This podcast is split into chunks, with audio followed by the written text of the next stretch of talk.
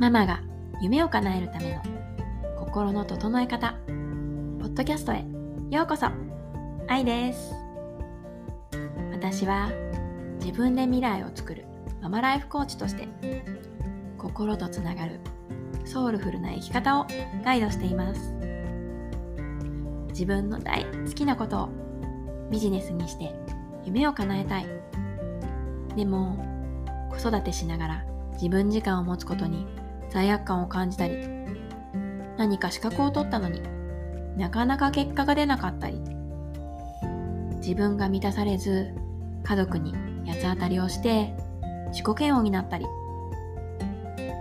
内側からもっともっと自分を成長させて趣味程度のビジネスを卒業したい。お仕事だけでなく毎日の暮らしや子育て大切な人との人間関係も心からはあ幸せだなって感じられるような魂が喜ぶ生き方がしたい。そんな風に感じていませんか？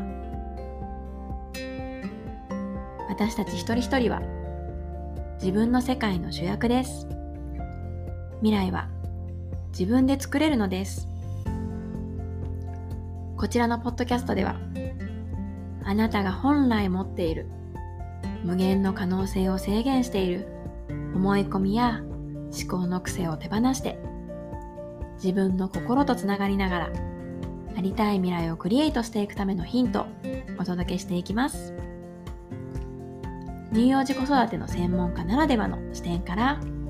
子供の心を育てるママのあり方についてもお伝えしていきますよ。ビジネスをツールに心を整えて自分とつながり自分を成長させ子供たち旦那さん周りの人たちそして誰より大切な自分自身との関係を大切にしながら理想の未来を叶えていきたい。そんなあなたはぜひポッドキャストの購読をしてくださいね。購読すると毎回新しいエピソードが自動的にダウンロードされますよ。お料理中や洗濯物を畳みながら、お子さんのお昼寝中や運転中など、リラックスしながらぜひ聞いてくださいね。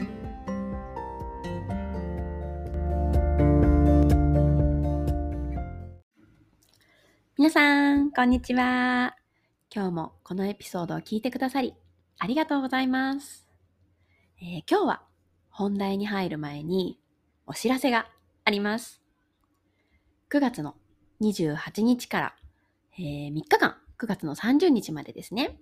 日本時間だと9月の29日からの3日間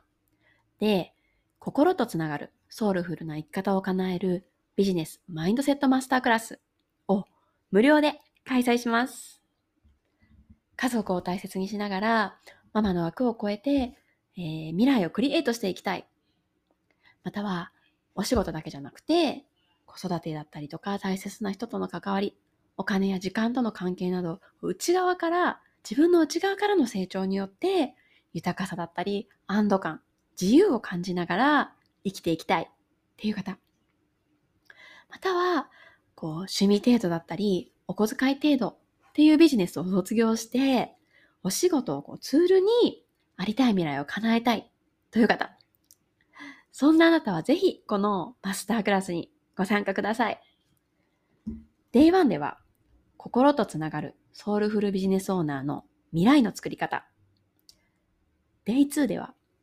潜在意識を理解して理想のお客様と心がつながる発信。Day3 では本来の自分の価値を理解して受け取れるお金のマインドセット。ということで、え3日間やっていきます。えー、もう本当にこう、ネクストバージョンの自分にこう内側から成長するためのヒントを、この3日間にギュギュギュッと詰め込んで、愛と魂を込めてお伝えをしていきます。ご参加の方は、えー、このキャプション、キャプションの方にですね、えー、登録のリンクを貼っておくので、そちらからぜひ、えー、ご登録いただくか、または私のインスタグラムのアカウント、AI アンダーバー hicki.dai 引きだの、えー、プロフィール欄の URL より参加登録をしていただきます。していただけますので、ぜひそちらからご登録ください。皆さんとですね、同じ時間を過ごせることを本当に心より楽しみにしています。はい。で、ちょっとここからね、本題に入りと、入りたいと思います。今日はですね、あの、お仕事だったり、ビジネスというものについての捉え方についてお話をしていきたいと思います。お仕事とかビジネスって聞いたときに、人によってね、イメージすることって全然違うと思うんですね。例えば、私がこう会社で働いていた頃、会社員の時っていうのは、まあ、最初ね、入社入社した時は、なんかこう、まあ、海外出張に行ったり、駐在したり、こう海外に関わる仕事がしたいって思ってやっていたので、もうすごくワクワクしながら入ったんですね。で、まあ入ってみたら、もちろんこう、出張とかさせていただいて、まあいろんな人たちと関わったり、まあ、駐在生活もね、あの、させてもらってたので、こう、憧れていたはずのものだった。そのはずだったんですね。でも、じゃあそれですごく幸せを感じていたの？って聞かれると、実は答えはノーなんですよ。当時の私は、こう、憧れの海外マーケティングの仕事をささせてもらってたにもかかわらず、こう、頭の中が本当に結果を出して認められたい。そればっかりだったんですね。特に駐在していた時っていうのは、あの、もうこう実力こう実力じゃなくて、これ若い女の子だから駐在のチャンスをもらえたんやっていうふうに思われたくないっていうのがめちゃくちゃ強かったんですね。まあ、と、あの、結構男社会の会社だったっていうのもあって、なんか女の子だからできたとかって思われたくないっていうのがすごくあって、まあね、今から考えたら、それもですね、自分自身が若い女の子からだからチャンスをもらえたっていうのを誰よりも信じてたからこそそういう信念が自分の中にあったんですよね。だからこそ、そ、そこじゃないっていうのを、うん、あの、結果で見せたいっていう思いが強かったんですよね。だから、絶対結果で結果を出したいっていうふうに、もうそればっかりでした。で、あのー、まあ、ビジネスの成果もそうだし、うんとまあ、中国の北京に駐在をしていたんですけれども、中国語もね、もともと全く、まあ、ニーハオぐらいしか話せなかったんですけども、もうそれも絶対数値でわかる結果を出したいっていうのがありました。で、あの、結果的には、ビジネスでも、まあ、数字としては成果も出たし、あの、言語、言葉の方も2年間、2年ぐらいで、HSK だっけな もう忘れちゃったんですけど、HSK の6級って言って、まあ、英検でいうところのこう1級みたいな試験に合格したんですよね。でこれ外から見たら、なんかすごいことを成し遂げたみたいな感じに見えたりするかもしれない。当時の私は、北京の中国の首都ですよ。のど真ん中のなんか高級な高層マンションに住んでいて、なんかプールもジムもついていて、お掃除も、部屋の掃除も勝手にしてくれるみたいなところに 住んでいて、仕事でもね、売り上げの結果出して、言語も習得した。なんか外から見たら、すごそうに見えるんだけど、でも、私は全然、こう、幸せをね、感じられてなかったんですよね。なぜなら、心が置いてけぼりだったんですよ。で、当時の私にとって、この仕事ってまさに、こう、使えること、仕事っていう感じの通り、使えることだったんですよ。使えて、結果を出して認められることだったんですね。だから仕事以外の時間っていうのは、まあ朝起きて、とりあえず会社に行って、中国語の先生のレッスンを受けて、夜遅くまで働いて、夜遅くまで会社にいて、帰ってきてビール飲んで寝るみたいな。もう、パソコンの前にいる、パソコンの前にいる時間以外はもう廃人状態だったんですね。で、もう、こう、じゃあ今の私はっていうと、この仕事っていうものを考えたときに、この志にことっていう仕事っていう捉え方がすごくしっくりきてるんですね。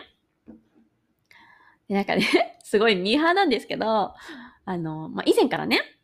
例えばインスタグラムとか SNS とかで、この仕事のことを、志のこと、志にことっていう風にこう書かれている方とかを見て、あ、なんかかっこいいな、真似してみようかな、みたいな感じで、思ったりとかして、なんか全然自分に落とし込めてなかったんですけども、なんかね、先、先月かな？先週？先週じゃない。先日、まあ、体調を崩して、携帯をこう数日間全く見ない。もう見れない。見たくもないみたいな期間があったんですよね。でまあ、そういう時ってやっぱりこう直感だったりひらめきとかっていうのが、やっぱりまあ、あのデジタルデトックスとかって言ったりしますけれども、すごい降りてきたんですよね。で、そのタイミングで、その仕事、志にことの仕事っていうのが、ストンって落ちた感覚があったんですよね。で、まあ、志にことって書いて、仕事。まあ、この志っていうものなんですけれども、私にとって志とはっていうふうに考えると、もうこれは迷いなく自分の心と他人の心と、まあ、まずは自分の心。要は心とつながることっていうところと、心を整えるっていうところなんですね。でそう考えるそう、そう考えると、この志のことのお仕事をしている時間って、パソコンとか携帯の前にいる時間だけじゃないんですよね。もう24時間365日、もう生き方そのものなんですよ。だからこう、いわゆる使えることの仕事の時間だけではなくて、もう例えば朝起きて一番最初に何をするか、どんな感覚で、どんな意識で鏡で自分を見ているか、どんなお洋服を着るか、何を口にするのか、子供たちにどんな眼差しを向けて接しているのか、いかに感謝の気持ちを忘れずにいるか、そういうのも全部、すべてが私にとっての志なんですよね。そういうふうに考えてみると、例えばこう、インスタグラムの発信とかも、こう何を発信したらいいんだろうとか、いいねの数とかフォロワーの数が気になるとか、そういうなんかこう、次元じゃなくなってくるんですよね。もうただただ自分の志、自分のあり方を表現することだったりとか、伝えていくことにフォーカスしている状態なんですよね。で、この伝える、使えることの仕事よりも、この自分への愛だったりとか、周りへの愛っていうものをこうベースに、本当にこう、腹の底からの大きなエネルギーが、こう自分の内側から溢れてる。そんなイメージが湧いてきたんですよね。でそう考えたときに、私は、やっぱりこの使えることっていう方の仕事ではなくて、志のことの仕事として常に自分とつながりながら内側から溢れるエネルギーを大切にショーアップし続けたいなっていうふうに感じました。えー、今日のね、お話は以上になります。えー、今回のエピソードを聞いてね、こう心に響くことがあったりとか、何か気づきにつながったりした方がもしいたら、ぜひね、私のインスタグラムですね。ai アンダーバー hickida の方にですね、あの、メッセージを送っていただければと思います。はい。それでは、えー、今週もですね、素敵な週末をお過ごしください。我が家も今週末はキャンプに行ってきます。ではまたね。バイバーイ